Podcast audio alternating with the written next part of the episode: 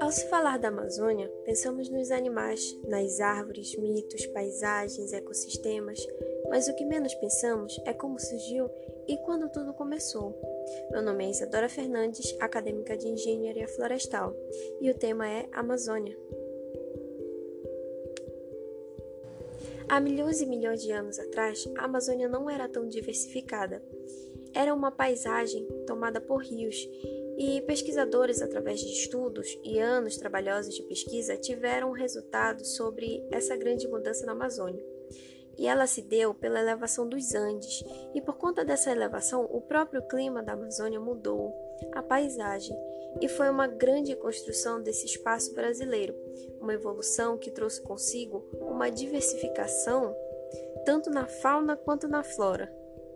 O período Pleistoceno era dito como um responsável pela diversidade amazônica, mas a teoria foi abandonada e uma origem mais antiga foi adotada. Através dos registros fósseis e, e talvez mais certo, podemos dizer que foi um período longo e complexo de mudanças da diversificação e que está ligado ao tectonismo e ao clima em reinos terrestres e aquáticos.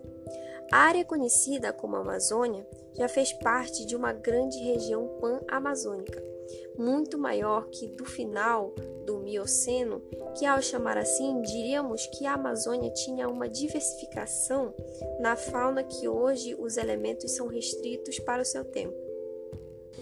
E o que podemos dizer sobre a história geológica é que ela foi centrada no Cráton amazônico, núcleo de rocha dura na parte oriental da América do Sul, que teria mudado seu curso no período Cenozoico. E por conta de uma ruptura, tanto no crescimento do Oceano Atlântico quanto dos ajustes tectônicos das placas, causaram uma deformação nesse cráton e, posteriormente, a formação dos Andes.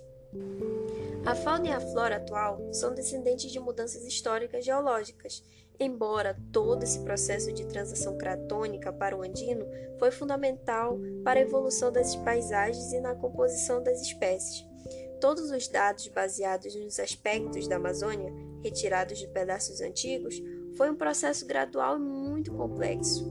E hoje, as concentrações de pesquisas devem ser na interface dessas áreas cenozoicas e cratônicas, com transição entre os Andes e a Amazônia Ocidental e as áreas que são ocupadas pelas pessoas permanecem pouco conhecidas, mas futuramente pesquisadores deverão buscar mais parte da história da Amazônia.